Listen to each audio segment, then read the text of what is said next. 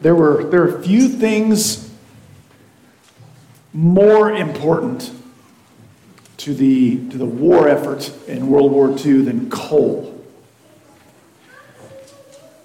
Without, without coal, right, there's no, there's no iron, there's no steel. So they can't make the things they needed to fight the war. Um, there's no shipping, there's not nearly enough electricity to make stuff, even if we could, but we couldn't if we didn't have enough coal, right? It's one of the raw materials of war. Every leader on every side of that war knew how important it was, which is, is why at one point during the war, Winston Churchill, he was meeting with British uh, labor leaders.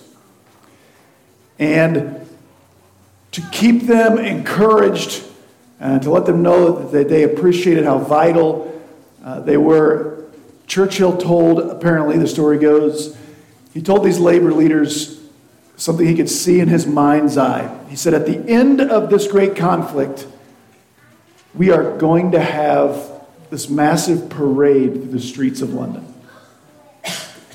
And in that parade, there's, of course, going to be uh, sailors and, and airmen and soldiers being cheered by a grateful nation. But Churchill said, that he suggested at the end of the parade in the place of honor, we have a long line of dirty, stained coal miners. And in his mind eye, he said, I can picture the parade getting to that point and onlookers questioning these miners and saying, What are you doing out there? Where were you when your country was at war? And then the quote goes Churchill said, and then from 10,000 throats would come the answer We were deep in the earth with our faces to the coal. Nearly every successful effort you can think of is sort of like that. On every team, in every business, there are people who are more public, there are people who are more seen, but, but there is no successful business, team, church, organization, whatever, that is successful with however they measure success without the efforts of lots and lots of mostly anonymous sort of worker bees. Winston Churchill knew the Allied effort in World War II was as dependent on a coal miner that no one would ever know as it was upon a medal recipient. Well, we're still in the opening verses of the fifth major uh, section of the book of Romans. It's Romans chapter 12 through uh, 15, 13. And in this section, Paul's going to be teaching us sort of what Christianity should look like. What the obedience that comes from our faith looks like. Things we should do, things we should avoid. He started, he's already told us, we're only, we're only three verses in. But he's already told us the most logical thing we can do if we're Christians, if we believe that when Jesus went to the cross, he was in my place. Like that's what I deserve to have from God. That was the wrath of God being poured out on one who didn't deserve the wrath of God. That should be me. He went there in my place. And when I believe on Jesus, the gospel tells us, and Paul explained this in Romans 1 through 11, the gospel says that becomes effective for me. I'm justified by faith. God declares me to be no longer guilty, and there's no wrath left from God toward me. If I believe God has done that, then, chapter 12, Paul said, the most logical thing I can do is give my entire life back to God. If He is the one that can make all things work together for good for those who love Him, then He is better at directing my life than I am. How do we pull that off? Well, we have to be ready to be different from the world. Romans 12, 2. We can't be like the world and give our lives to God at the same time. How do we do that? Well, we start by changing the way we think. We're ready for this total transformation of my life by God that starts in my thoughts. Allowing God to renew my mind. And that starts, Romans 12, 3, by the way I think about myself. Do not think more highly of yourself than you ought, Paul told us last week. And he warned us against pride and toward humility. That's where we are so far. And then today, Paul's going to talk about spiritual gifts.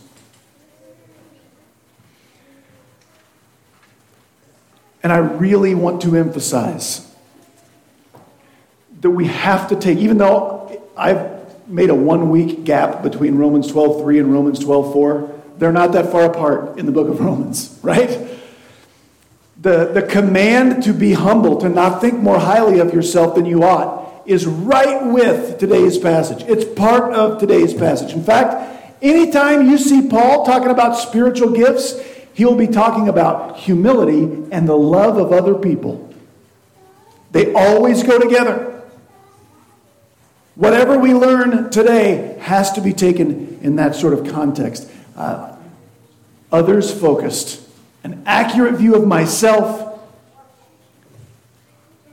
and being others focused. Because uh, there's an old joke that goes something like most Christians want to serve God, but in an advisory capacity only right? We want to serve God mainly by telling him what he ought to be doing right now, right? It's, it's funny to me, but it's kind of true.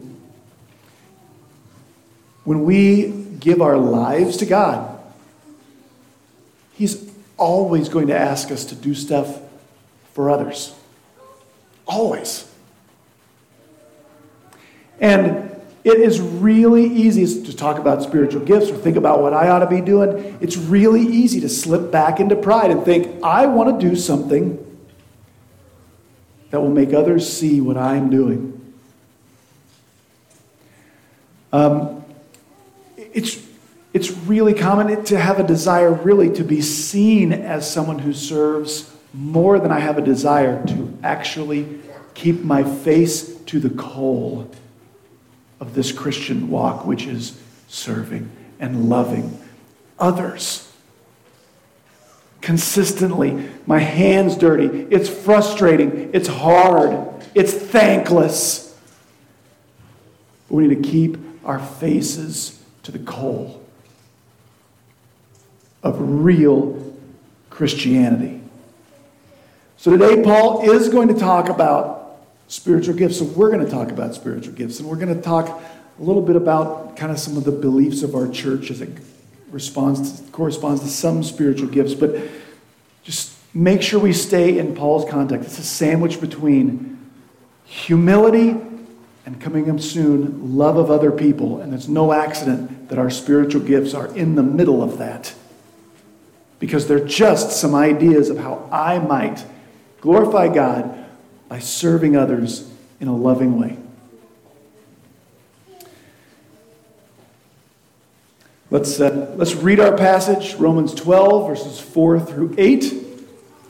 This is the New American Standard uh, Bible that's on the screen, with the exception of one word that I am, uh, we'll get to later.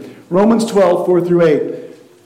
For just as we have many members in one body, and all the members do not have the same function. So we, who are many, are one body in Christ. And individually, we are members of one another. Since we have gifts that differ according to the grace given to us, each of us is to exercise them accordingly. And here are some gifts. If your gift is prophecy, exercise that according to the proportion of your faith. If service in his serving, or he who teaches in his teaching, or he who exhorts in his exhortation, or he who gives with liberality, or I like the word simplicity better, he who leads with diligence, and he who shows mercy with cheerfulness. There's our passage. Paul starts with what I think is Paul's most common like metaphor illustration. He did this all the time. Paul tended to talk about a local church and compare it to like a human body, and the people who make up a local church are body parts of that body. In fact, this is so common, it became such a part of our lingo. It's we now what we think of when we hear the, the word members. It comes from Paul. When you hear the word member, you don't think of a body part, which is what that word means. You think of a part, somebody who's a part of a team is a member of that team, right? Or a member of a church, or a member of the Lions Club, right? That word means body part. My members are my fingers, my arms, my nose, those are my members. And it is helpful to remind ourselves of this illustration, why we use that word.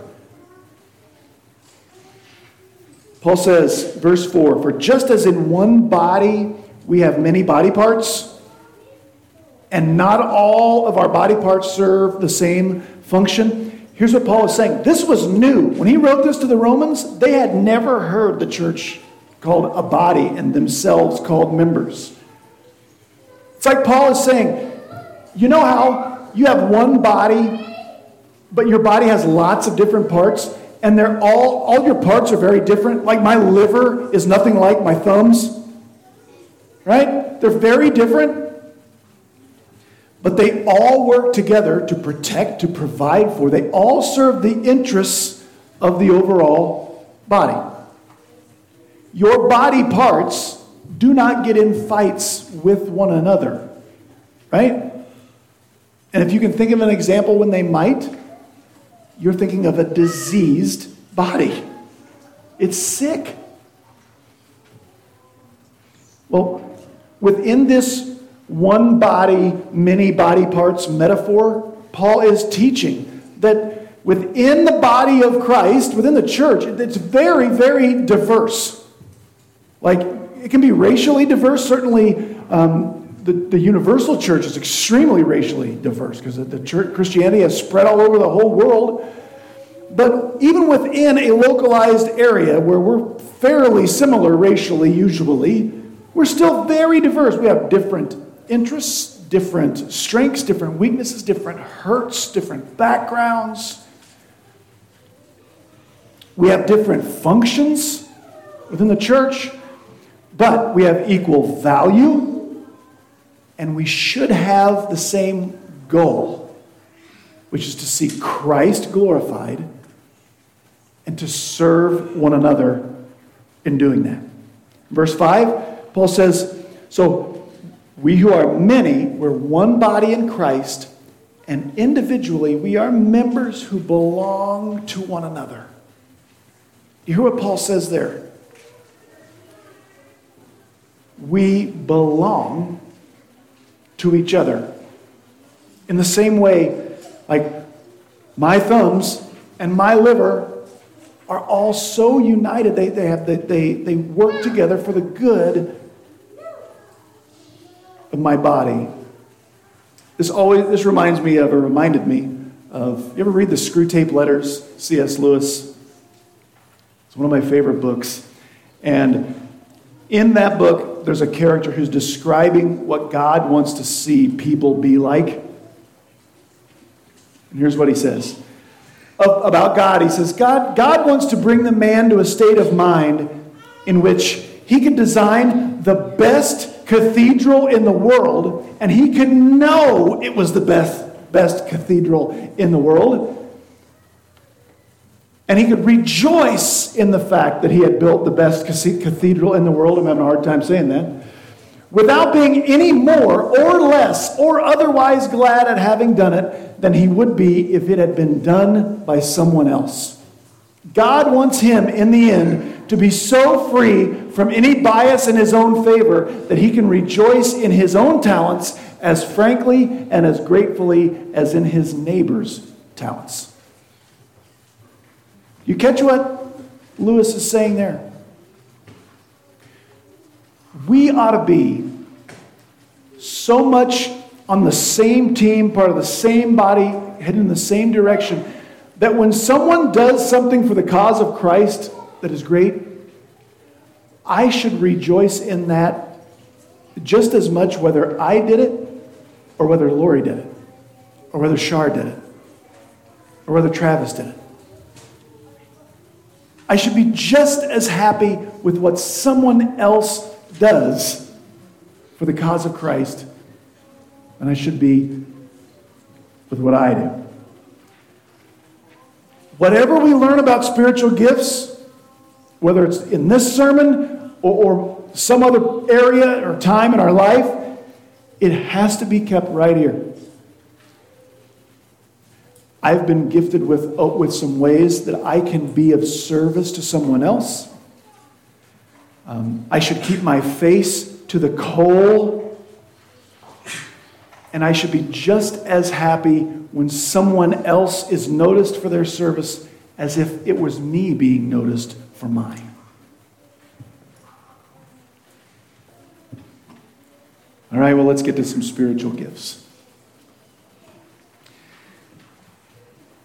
Verses 6 through 8 is the rest of what we'll, we'll study this morning. Paul, he lists some gifts that God had gifted at least to the church in Rome that he's writing to. Now, I want to tell you just in general my idea, my the way I view spiritual gifts. This is my opinion here. Okay? You don't have to agree with this part. But God has, God saves people, He redeems people, correct? And God saves people, He redeems people, He rescues, rescues people out of the world. Once they're saved, they are a part of the church already. And God saves people that have certain aptitudes, abilities, talents, and conditions that they already had. God saves them, rescues them, and gives them as a gift to the church. So the spiritual gift is me to the church as much as it is what I have. Does that make sense? That's my that's what I think spiritual gifts are. They are gifted to the church. So whatever my gifts are, they are for you. Whatever your gifts are, are for someone else. Because this whole thing is about be humble. Don't think more highly of yourself than you ought, and love one another. We're just in the middle of those two things. And Paul says, You're a gift to the church to do those things, to love others humbly. Another thing I want to say about spiritual gifts. We're not going to see the whole list of spiritual gifts today. In fact, whatever book we were going through, uh, whatever list of spiritual gifts we find in the scriptures, we'll never see the full list because the lists are always different every time we see them in the Bible. Another, sorry, personal opinion alert. Okay, you don't have to believe this. This is just me, not the official position of the church or anything. I don't think we have a full list of the spiritual gifts when we add up all of the New Testament lists. Because I think anything I am gifted with in aptitude or ability or desire that can be a benefit to the church is a spiritual gift.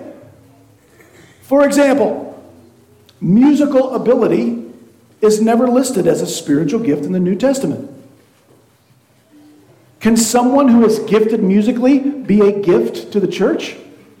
Of course. I think that's a spiritual gift. If someone is really has an aptitude and does well in technology, did Paul ever write that one down as a can that be a gift to the church? Yes. So, if you don't see your gift listed today, that's okay. You can be a spiritual gift free agent, right? And try different things.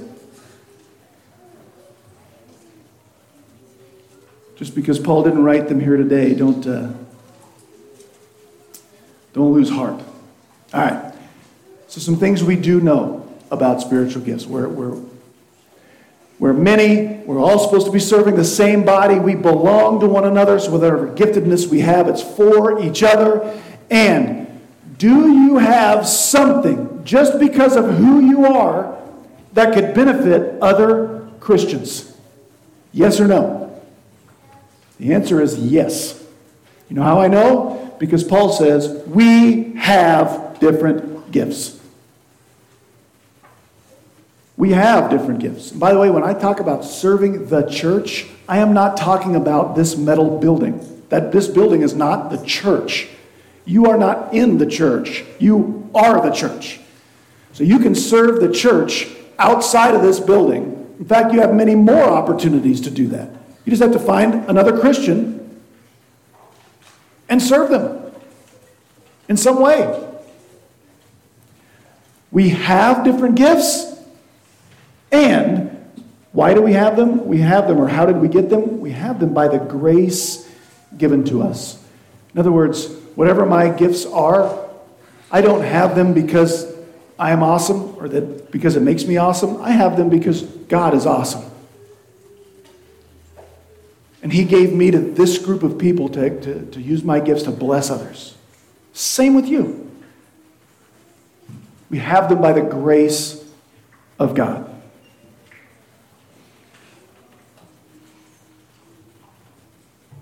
So, some gifts. The first gift Paul lists in this list is the gift of prophecy. And I'm planning and I'm studying and I'm writing this sermon and I get to prophecy and I go, oh boy, what are we going to do with this? I almost stopped and wrote a whole sermon about what I'm going to tell you about in the next five minutes.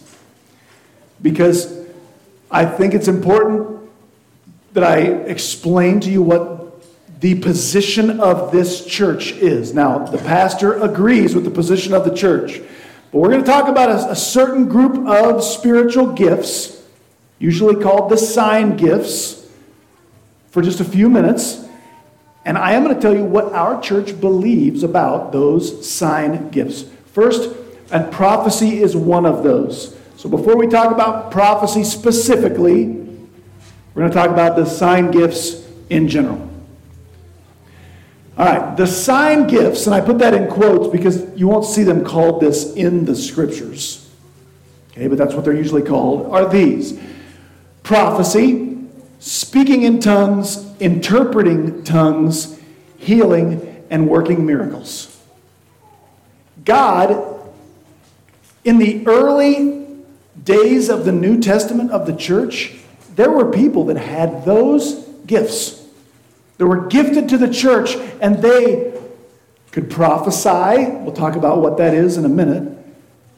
They spoke in tongues or they interpreted tongues. A word about that. The word tongue is a word for language. My mother tongue is English, right? That's my tongue. Um, Acts chapter 2. First time we see this happen in the New Testament. Jesus has ascended into heaven.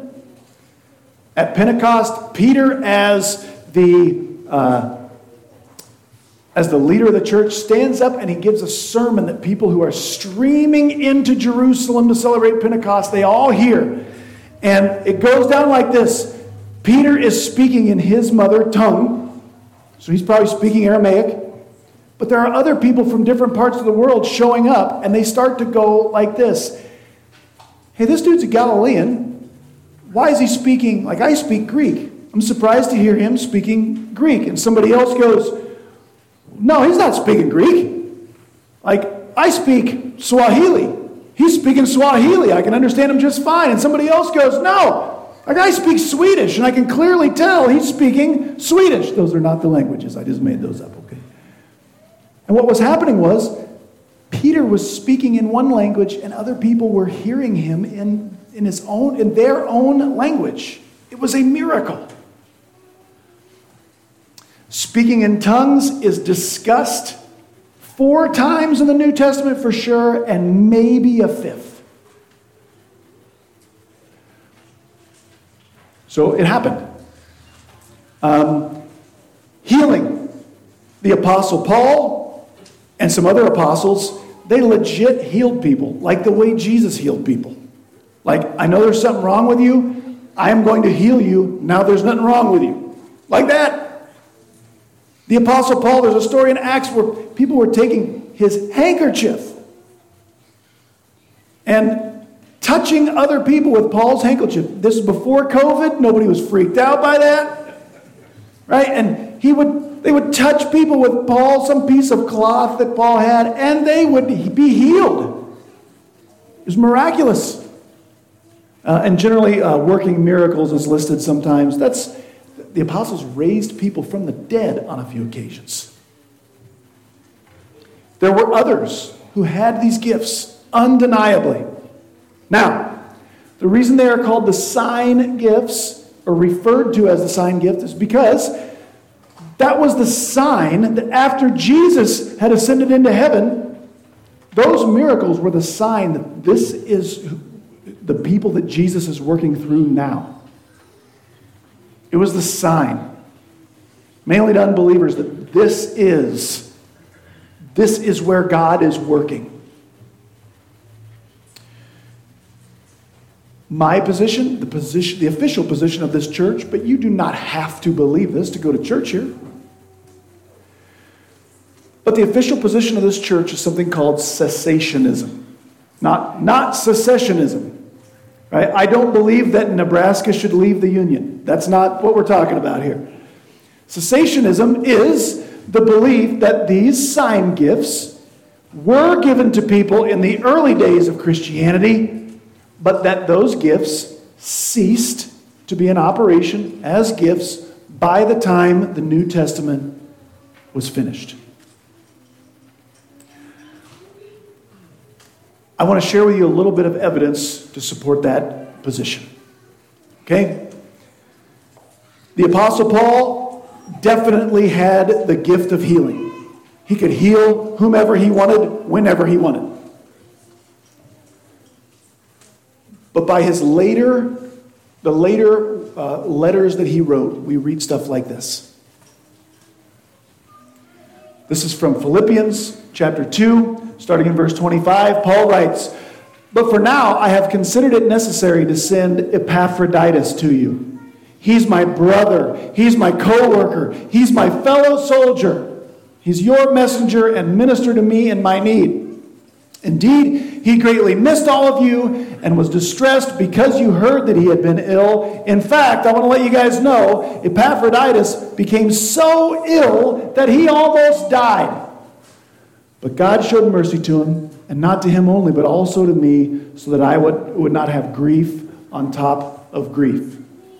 There's one. To Timothy, Paul's protege, young pastor. In 1 Timothy, Paul tells Timothy, stop drinking only water and use a little wine. Maybe that will help with you being sick all the time. 2 Timothy, uh, Paul writes to Timothy again, hey, Sorry, Trophimus couldn't come. Trophimus I left ill in Miletus. Here's why I show you those. There's three people Paul loved like crazy and were warriors in the gospel that were sick, and Paul didn't heal them. If Paul was still healing people, like if I'm Epaphroditus or Trophimus, I'm like, what the heck, Paul? Why won't you heal me? He doesn't tell Timothy to find a healer or, why, don't, why aren't you healing or come see me and I'll heal you. He says, I don't know, wine? So that's some evidence that I think this was uh, reducing by later in the New Testament. Here's another one Galatians I think is the first uh, book that Paul wrote that we have in the New Testament. Some other people think First and Second Thessalonians, and I won't fight you about that. But it's early. Galatians written very early. Here's the kind of the main idea of Galatians. Paul was telling the Galatians, do not abandon salvation, that salvation is an act of God's grace that comes through faith alone. And there were people who were starting to do that. They were adding the law to grace. And look at the, at the top of the screen, here was part of all, Paul's argument. He said, Does God then give you the Spirit and work miracles among you right now by your doing the works of the law or by you believing what you heard. You see what Paul says there? He says, Galatians, look around at all the miracles that are happening in your church. When did those miracles start? When people started doing the law? Or did, did those miracles start when people believed in Christ? The miracles were the sign that salvation is by faith in Christ. Look around at all those miracles. That's Galatians. Now we're going to fast forward about 15 years ish to the book of Hebrews. The author of the Hebrews, uh, the author of the book of Hebrews, has the same argument. He's telling a different group of people don't give up on faith in Christ. But his argument's different. He says this about faith. He says, the gospel, it was first communicated through the Lord. Then it was confirmed to us by those who heard him. That's the apostles. While God confirmed the apostles' testimony with signs and wonders and miracles and gifts of the Holy Spirit distributed according to his will. Do you see the difference? By 15 years later, the author of the Hebrews does not say, Look around at all the miracles that are going on. He says, Do you remember when the apostles were around and all those miracles were going on? The reason he does, I think the reason he doesn't say, Look around at all the miracles that are happening in your church is because they had stopped as a gift. As a gift. In fact, if we put the epistles, the letters in the New Testament, in the order in which they were written, approximately, the, the order of the books of the New Testament are not chronological. Do you know that? Do you know what order they are in? They're, they're first by author, so all of Paul's are first. And you know what order those are in? They're from biggest to smallest. That's the order. It's not chronological at all. Okay? So if you put them in chronological order, it would look approximately like this. James probably first, then Galatians, then, okay? These, over here in the left hand column, all of these, these are all of the early epistles, and they all mention those sign gifts, the miraculous gifts. By Romans, our passage today, it's interesting, only prophecy. And then something interesting happens. By the time Paul gets locked up, by the time, Paul's in the, in the clink, um, and he writes the prison epistles, he writes Ephesians and Colossians and Philemon and Philippians. He stops telling churches how to manage these miraculous gifts. He then writes the pastoral epistles. He writes, these guys are pastors. And he's telling them how to organize churches. And he no longer tells them how to deal with prophecy and speaking in tongues and, and, and healings and miracles. They're just gone. Not in Hebrews, not in 1st and 2nd Peter, not in 1st and 2nd, 3rd John. They just they just disappeared. These things were obviously happening very early, but I think we have evidence that they stopped um, even then. Okay, that's the position of our church. Our, our statements of faith says something like this We believe that the sign gifts have served their purpose and they are not to be expected in the church. And that word expected is important. And I'll tell you why in a second. All right, so prophecy. Paul says this is a spiritual gift that I'm sure is happening in the church in Rome. The biggest question about the gift of prophecy is not like when it stopped. The biggest question about the New Testament gift of prophecy is just what is it? Because nobody ever tells us. I go with a guy named Douglas Moo, not just because he has a great last name, but here is his definition of New Testament prophecy. He says, It is proclaiming to the church information that God had revealed to the prophet for the church's edification, for building up the church. Here's prophecy. If I was prophesying this morning, I would say, hey guys, God just gave me a message, and here it is. Thus saith the Lord. That happened in the New Testament. You know why? In my opinion, Because the church, they didn't have Bibles. How do you have church without Bibles? The New Testament hadn't been written, and they didn't have the Old Testament like accessible either. These early Christians, like books didn't exist. There was no such thing as a book bound like this with a front cover and a back cover. Everything was scrolls. They're incredibly expensive. So even though some of the church had experience with the Old Testament, it's not like they could go to the Jews in their synagogue and say, hey, could we borrow Isaiah today? We're having church. Right, that ain't happening. So Christianity's brand new. They don't have the New Testament. So what happened was, like, God talked to people. And then those that was prophecy, and those prophets shared it. And if we would read 1 Corinthians, there were some rules about how to do it. Because imagine this. So we came here this morning, we don't have Bibles, we're just going to pray until God starts talking to people. And then here's what would happen Who can be my prophet? Made eye contact, David, sorry. So, David, he says, I got one. All right, come on up, David. David's going to give us a prophecy. And then so David says, God says this, and he just starts talking and tells us what God says. What might you be tempted to think about David and his message? What questions might you have? Like, are we sure that's from God? Like, what did he eat last night? Maybe it's just gas or something. I don't know. And so Paul said the other people who are gifted in prophecy, they have to huddle up and decide whether to give the thumbs up or the thumbs down to David's prophecy.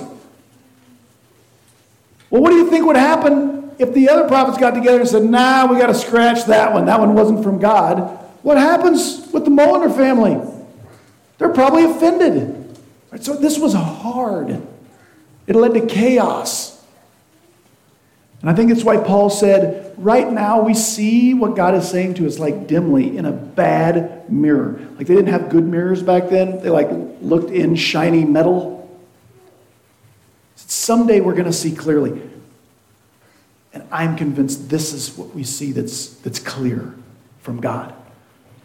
The reason we don't do prophecy, I get very nervous when I see books that are written that are supposedly, I got, God told me stuff and I wrote it down. Because I don't know. Churches get in huge trouble when the direction of their church is because God told me what we're supposed to do. Like we could spend all day telling stories about how that went horribly wrong.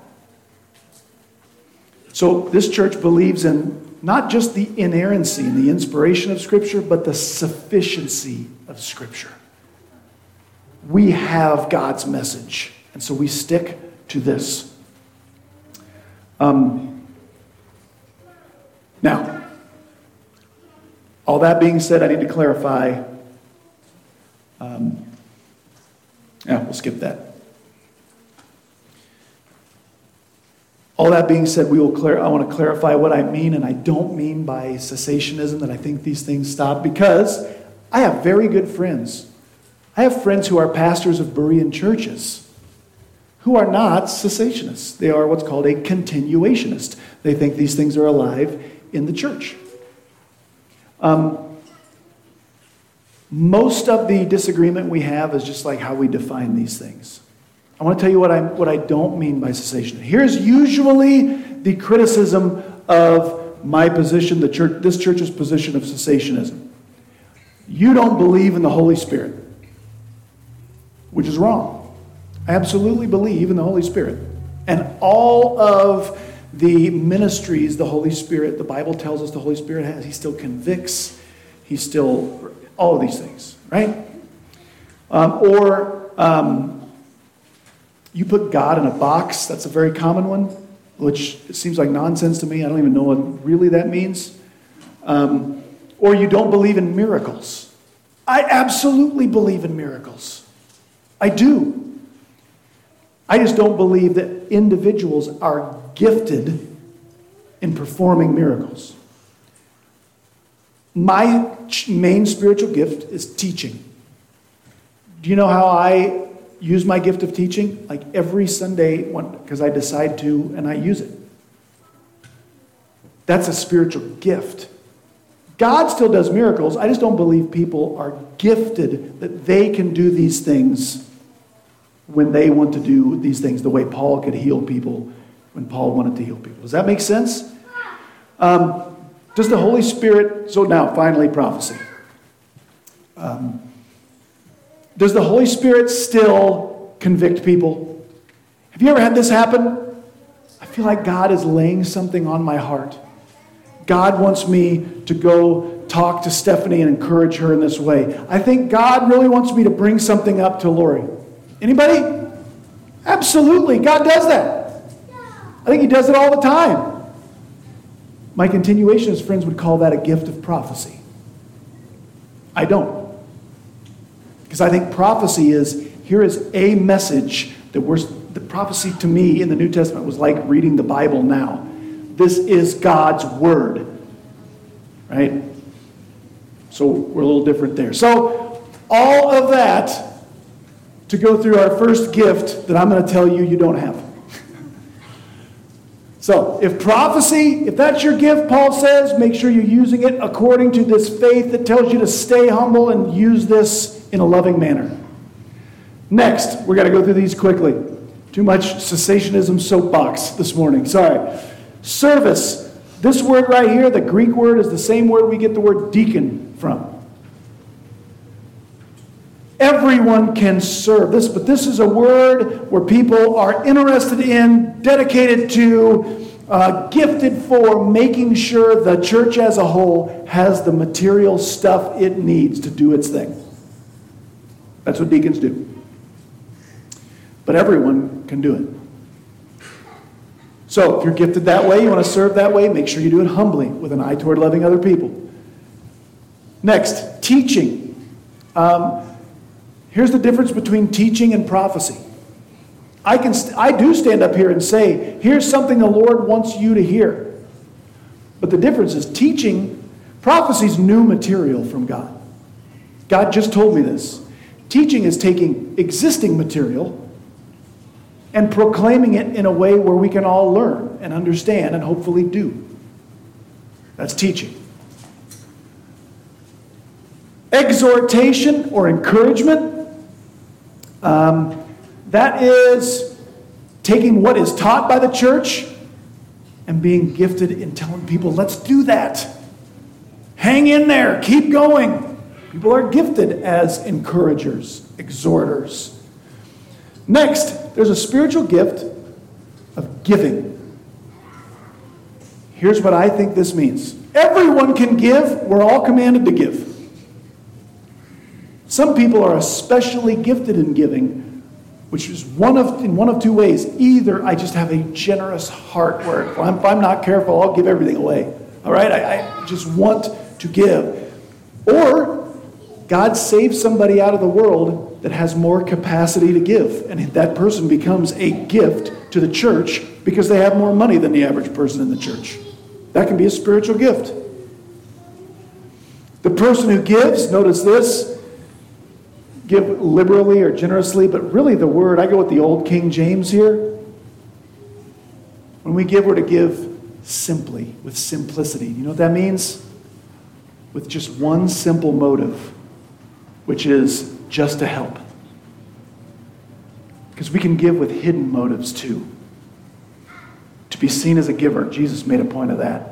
Or to, uh, I'm going to give, but you have to do what I say, right? Um, so give with simplicity. Again, humbly helping others. He who leads, lead diligently, hang in there. It's just, just leading is just serving lots of people at the same time. And then the one who shows mercy, mercy is somebody who's gifted in mercy if they, um, or compassion, if they really uh, can help people who are somehow afflicted. Whether they are afflicted uh, financially, or they are sick, or they are lonely, or just hurting, whatever. And check this the, the instruction here If you're going to show mercy, you have to do it with cheerfulness. Why would that be? It's because if there's somebody who's really hurting and broken, and I help them and I just kind of make it seem like it's just a chore and it's just something I have to do, I'm really not helping. I'm meeting, I'm meeting one need and creating another one, making them feel terrible.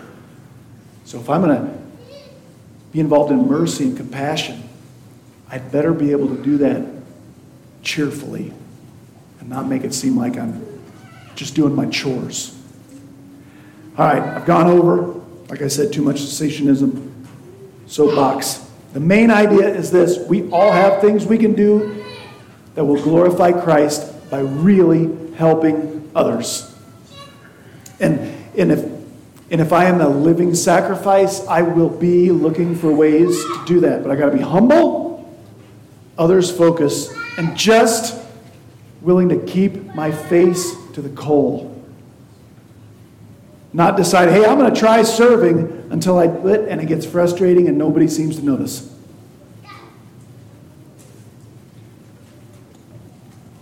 We need to keep our faces to the coal of this thing.